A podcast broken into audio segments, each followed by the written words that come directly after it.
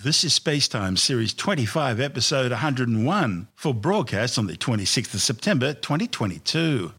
Coming up on SpaceTime, bad weather scrubs a third launch attempt for the world's most powerful rocket, and when it does fly, one of the spacecraft on board will be NASA's IceCube mission. And Virgin announces plans to launch orbital rockets from Queensland in 2024. All that and more coming up on SpaceTime. Welcome to SpaceTime with Stuart Gary.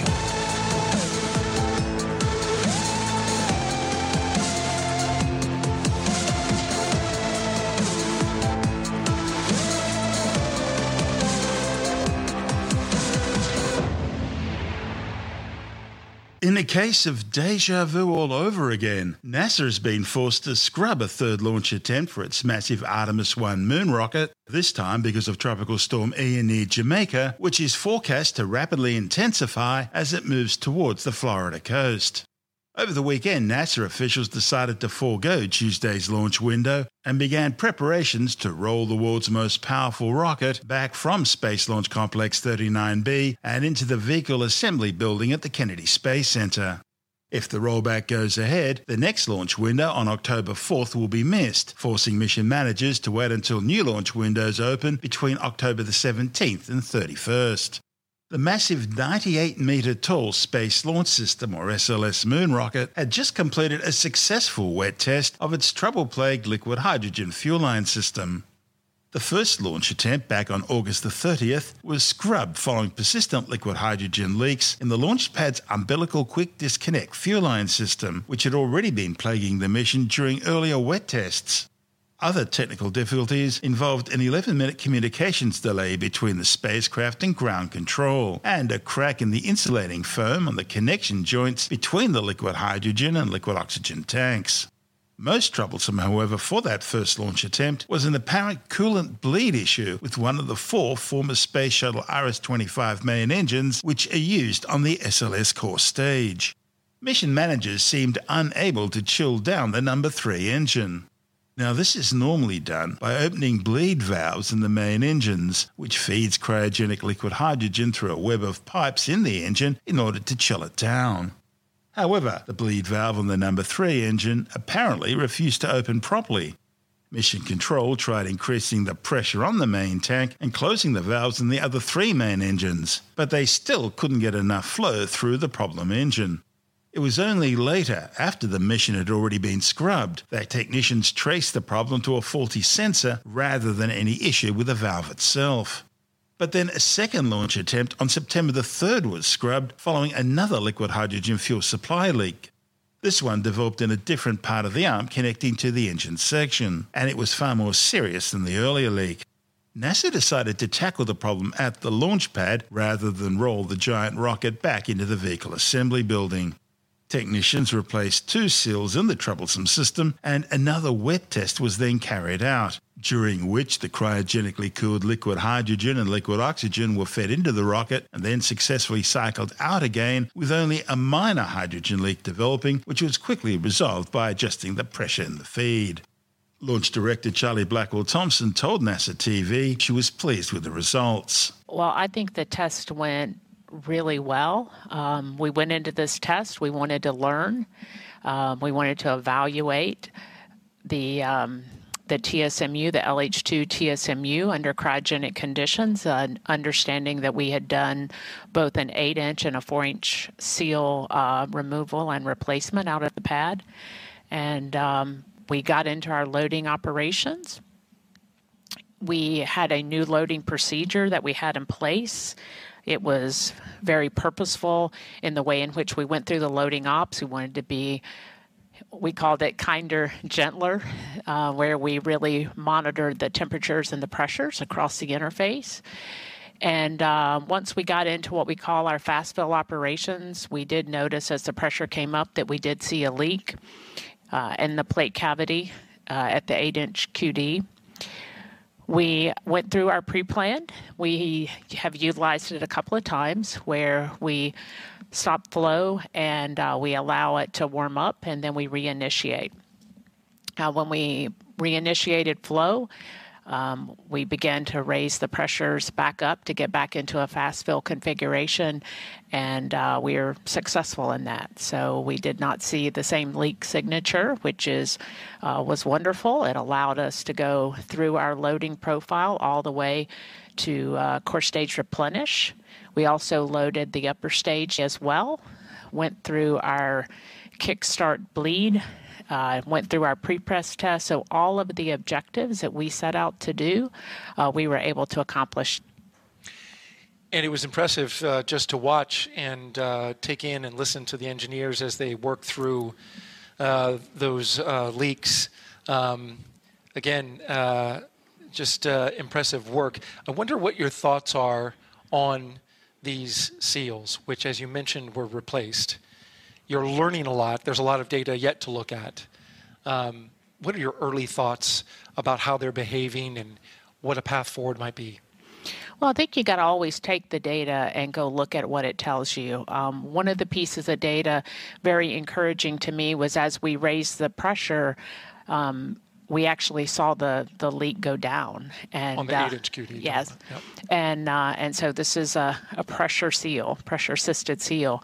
So that was very encouraging. And then, you know, we saw the leak rate really taper off. So we'll go take all the data from this event, the early data, the data all the way through loading, through our pre-press test. The engineers and the team will go take a close look at that and evaluate what we learned. And then we'll certainly be applying that as we get ready for launch. We'll take the data and we'll go see what it tells us. I am extremely encouraged by the test to get through all the objectives, and we're setting up in our scrub turnaround to begin replenishment ops in preparation. I don't like to get ahead of the data, and so I'd like the team to have the opportunity to go look at it, to see if there are changes we need to make to our loading procedure, our timelines, or if we're, you know, good as is. But I'd like the team to have an opportunity to look at that before I speculate. And last question on the team itself. You know, as we encountered that first leak, you could kind of feel the room deflate just a little bit, and then as they worked it and got past it, you know, there was a lifting, so to speak, of the room. Talk about kind of what you went through when you were observing this, and what you saw your team and how they reacted. Well, I'm really proud of the team. I think they reacted well. You're going to be disappointed when you see a leak, and I think that's normal. But what they did is they went and looked at what are our contingency procedures, what do we have in place, how do we work our way through it, and they went through those ops just as I would expect them to do, and we were successful in managing our way through it. And you're right, as we began to see that those contingency procedures were successful, certainly there was a lift within the room, but I couldn't be more proud of the team and the work that they did. It's now been 11 years since the launch of Atlantis on the last space shuttle mission, STS-135, which flew from neighbouring Pad 39A way back on July the 8th, 2011. It's also been 50 years, that's half a century, since the launch of Apollo 17 on what ended up being the last manned mission to the surface of the Moon. That lifted off on December the 7th, 1972, also from the neighbouring Pad 39A. When it does finally fly, the unmanned Artemis 1 mission will undertake a 6-week journey to the Moon and back. Its massive core stage and twin solid rocket boosters, all based on space shuttle technology, providing the immense power needed to lift the 2,609-ton behemoth into low Earth orbit. After an initial orbit around the Earth, during which the spacecraft's perigee will gradually be increased, the interim cryogenic propulsion stage will undertake a 20-minute main engine burn, placing the spacecraft on a translunar injection trajectory. The now spent interim cryogenic propulsion stage will then be jettisoned from the Orion spacecraft, after which it'll deploy 7 of the 10 CubeSats it's carrying, which will undertake a range of different scientific research projects. As the Orion spacecraft travels towards the Moon, the interim cryogenic propulsion stage will follow behind, orbiting once around the Moon before being flung off into deep space. During its journey to the Moon, the spent stage will deploy another 2 CubeSats and then deploy the final CubeSat as it loops around the Moon before heading off into deep space. Meanwhile, Orion will undertake a series of carefully choreographed orbits around the Moon, adjusting course as needed and getting to within 100 kilometres of the lunar surface before flying off on a distant lunar retrograde orbit, more than 60,000 kilometres from the lunar surface. That's further than any human-capable spacecraft has ever travelled before. After completing 1 or 2 distant lunar retrograde orbits, Orion will undertake a return-powered flyby burn to send it back towards the Earth, or at least where the Earth will be when Orion gets to that location in space. On its return leg, Orion will make a series of course adjustments in order to achieve the exact Earth entry interface to re-enter the planet's atmosphere at some 40,000 kilometers per hour. That's faster than any other human-rated spacecraft ever. It'll eventually splash down in the North Pacific Ocean, where US Navy recovery ships will be waiting. NASA says the rather leisurely outbound journey should take between 8 and 14 days. That compares to the just 19 hours it takes to cover the Earth-Moon distance on a typical mission to Mars or beyond. But then again, those missions don't need to slow down to enter lunar orbit. Still, the manned Apollo missions only took 3 days to travel from the Earth to lunar orbit, so this will be a relaxed timetable. Plenty of time for science and for testing spacecraft equipment. NASA says the distant lunar retrograde orbit will take between 6 and 19 days, and another 9 to 19 days has been set aside for the return journey to Earth. If all goes well, Artemis 2, the first mission carrying humans, should launch sometime in 2024. And that hopefully will be followed in 2025 by the first mission to return humans to the lunar surface. This is SpaceTime. Still to come, NASA's tiny lunar IceCube undertaking a big mission, and Virgin says it'll launch an orbital mission from Queensland in 2024. All that and more still to come on SpaceTime.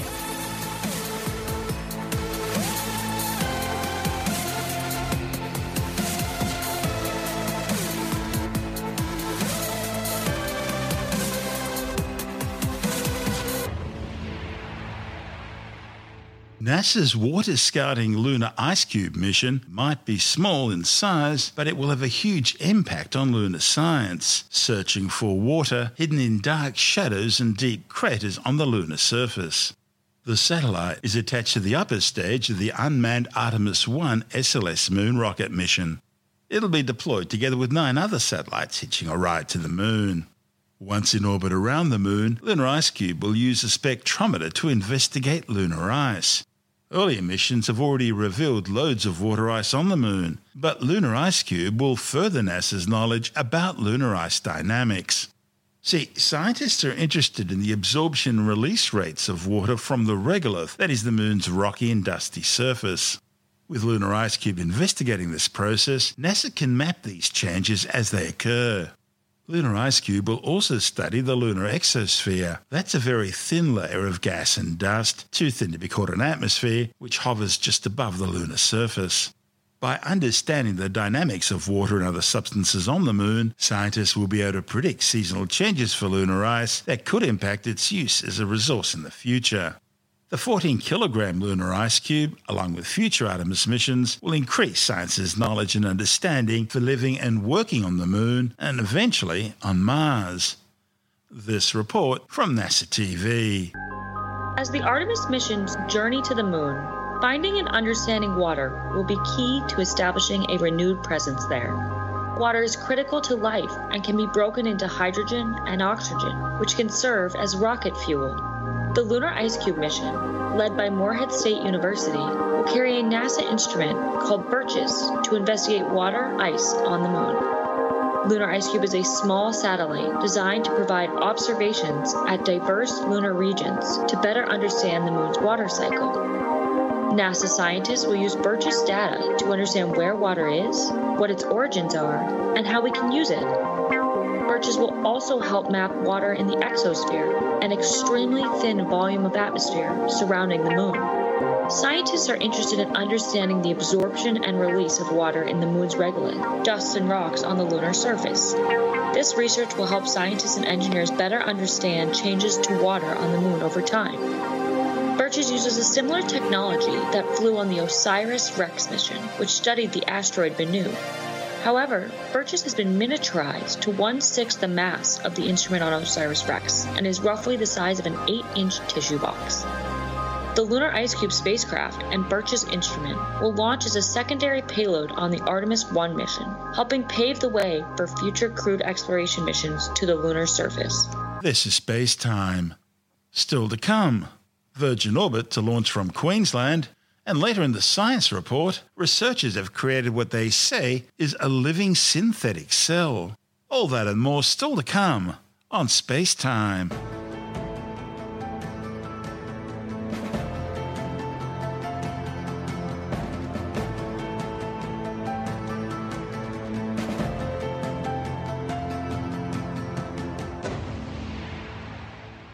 The rural Queensland city of Toowoomba could become a future spaceport for Virgin Orbit.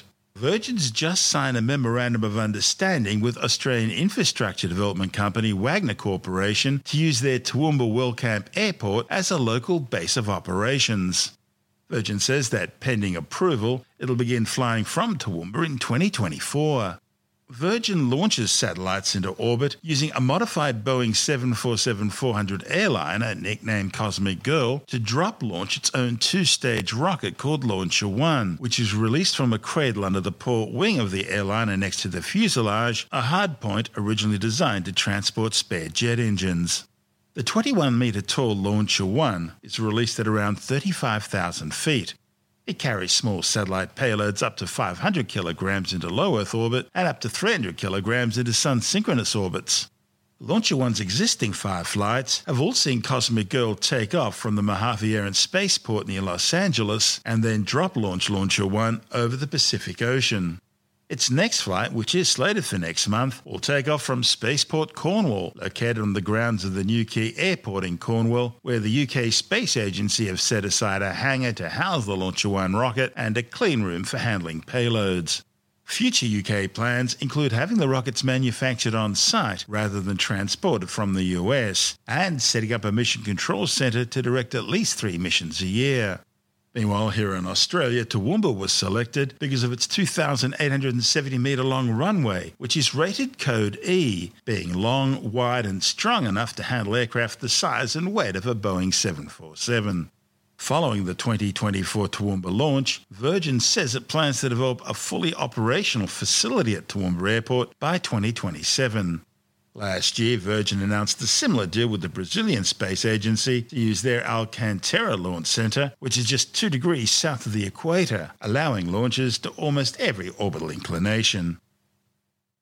Astronomers have discovered 32 new variable stars in the Palomar 2 globular cluster, 100,000 light-years away in the constellation Auriga the Charioteer. The newly found variables detected by the Indian Astronomical Observatory are mostly RR Lyrae stars and cluster members. The discoveries, reported on the pre-press physics website archive.org, could offer important hints into aspects of stellar structure and evolution. Variable stars are useful in that they help astronomers better understand the cosmic distance scale of the universe. RR Lyrae variables are powerful tools for studying the morphology, metallicity and age of galaxies, especially those with low surface brightness. Globular clusters are ancient stellar spheres, usually containing several thousand to several million stars, all tightly bound together by gravity. Many globular clusters are composed of stars which were all originally formed at the same time in the same molecular gas and dust cloud. Others, however, appear to be the surviving cores of ancient galaxies that have been cannibalized by other galaxies through galactic mergers. Globular clusters are commonly found in the halo of galaxies. Our own galaxy, the Milky Way, has at least 150 globular clusters, while our neighbouring big galaxy, Andromeda, has an estimated 500. This is Space Time.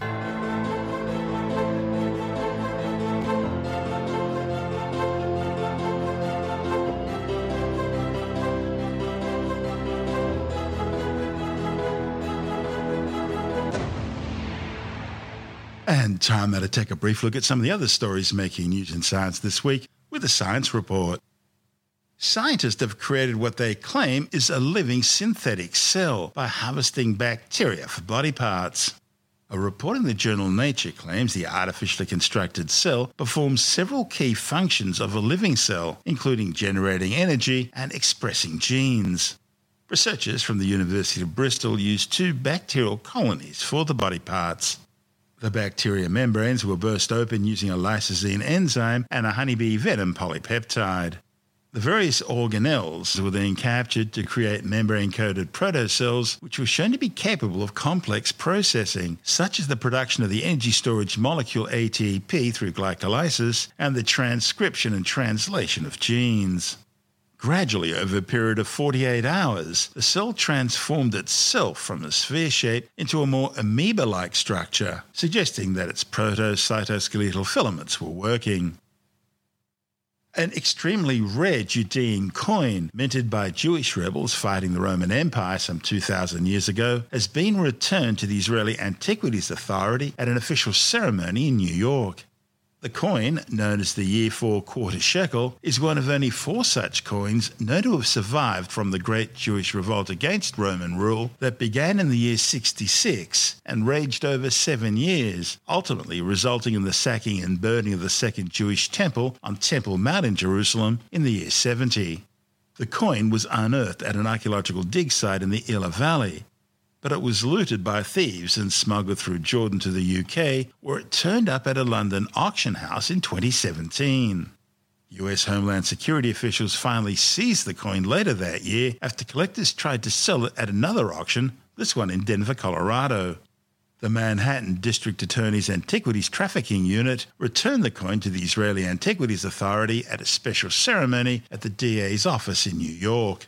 Israel's ambassador to the United Nations, Gilad Erdan, told officials at the ceremony that the return of ancient Jewish archaeological artifacts is especially important now as Palestinians try to rewrite the history of Israel and erase over 3,500 years of Jewish connection to the land. The minting of silver coins by Jews during Roman rule was considered an act of sovereignty and a declaration of independence from the Roman Empire. As the rebellion against the empire worsened, Rome responded by crushing the Jews and taking the last surviving members from their homes, dispersing them across the four corners of the empire, and renaming their traditional Judean homeland Palestinian Syria. While most Australians still trace their ancestry to England or at least the British Isles, a new study shows that medieval Brits weren't as British as they thought. A report in the journal Nature has found that mass immigration into Britain from Germany, the Netherlands and Denmark during what's become known as the Anglo-Saxon period may have increased European ancestry in the British Isles by up to 76%. The findings suggest that migrants influenced the formation of early medieval British society. We already know that English has a primarily Germanic background with a little bit of French thrown in after the Norman conquest. The study's authors examined archaeological data and ancient DNA from some 460 medieval people dated between the years 200 and 1300 across northwestern Europe, including 278 from England. They noted an increase in continental northern European DNA in the people from early medieval England, closely related to the early medieval and current DNA of Germans and Danish people. In fact, the DNA shows that Eastern English people were just 24% English and 76% continental European at the time. And even today, scientists say, a substantial northern continental ancestry remains, although it's been diluted by subsequent migrations from other parts of Europe, such as France. A new study has found that if you're rich and influential, you're far more likely to be selected as a target by a cult. Researchers found that cults often target the best and brightest, looking for wealthy and connected movers and shakers such as celebrities, doctors and government officials who can add to their influence as well as finances and power. And it's not just money and control. Sex also plays a big role in many cults. While most people think they're far too clever to be fooled into joining a cult, good con artists manage to suck enough of them in to become very wealthy. And once you're in a cult, subtle brainwashing, peer group pressure, intimidation, blackmail and outright threats keeps you in line. But not all cults are religious. Pyramid schemes are a form of cults as well, one based on money.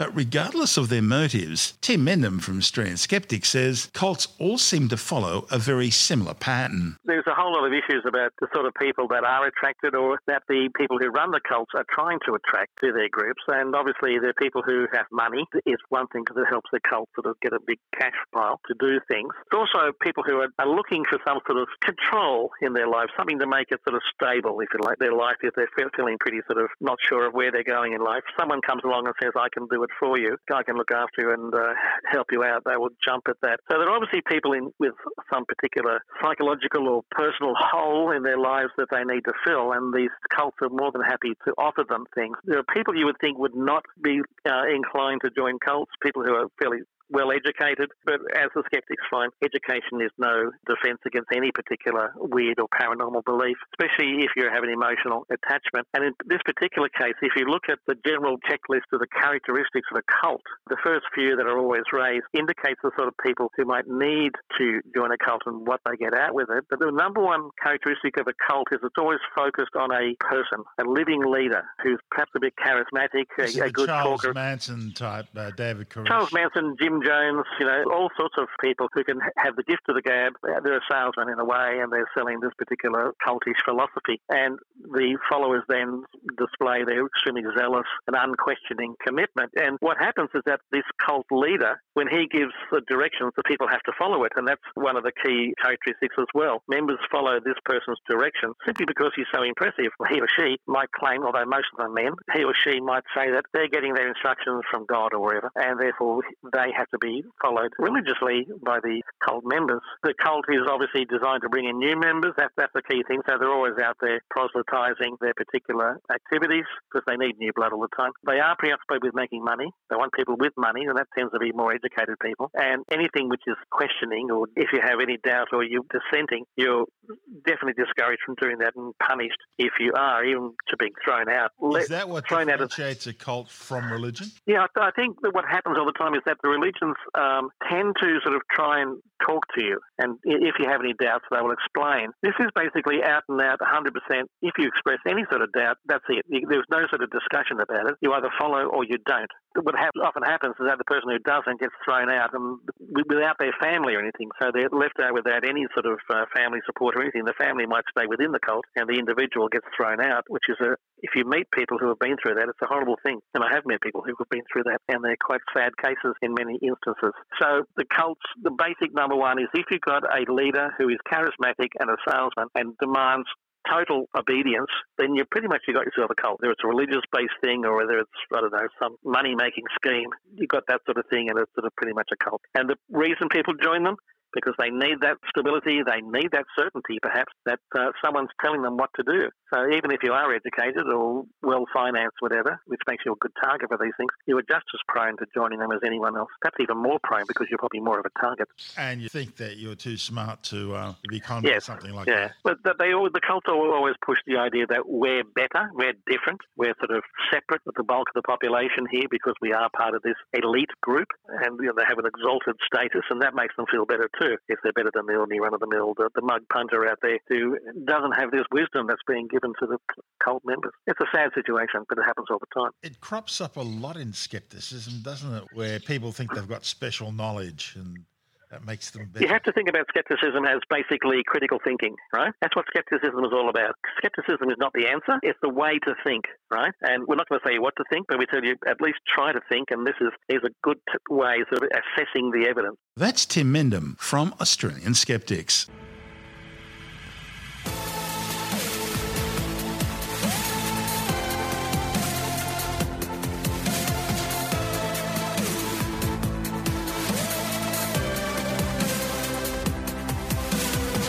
That's the show for now.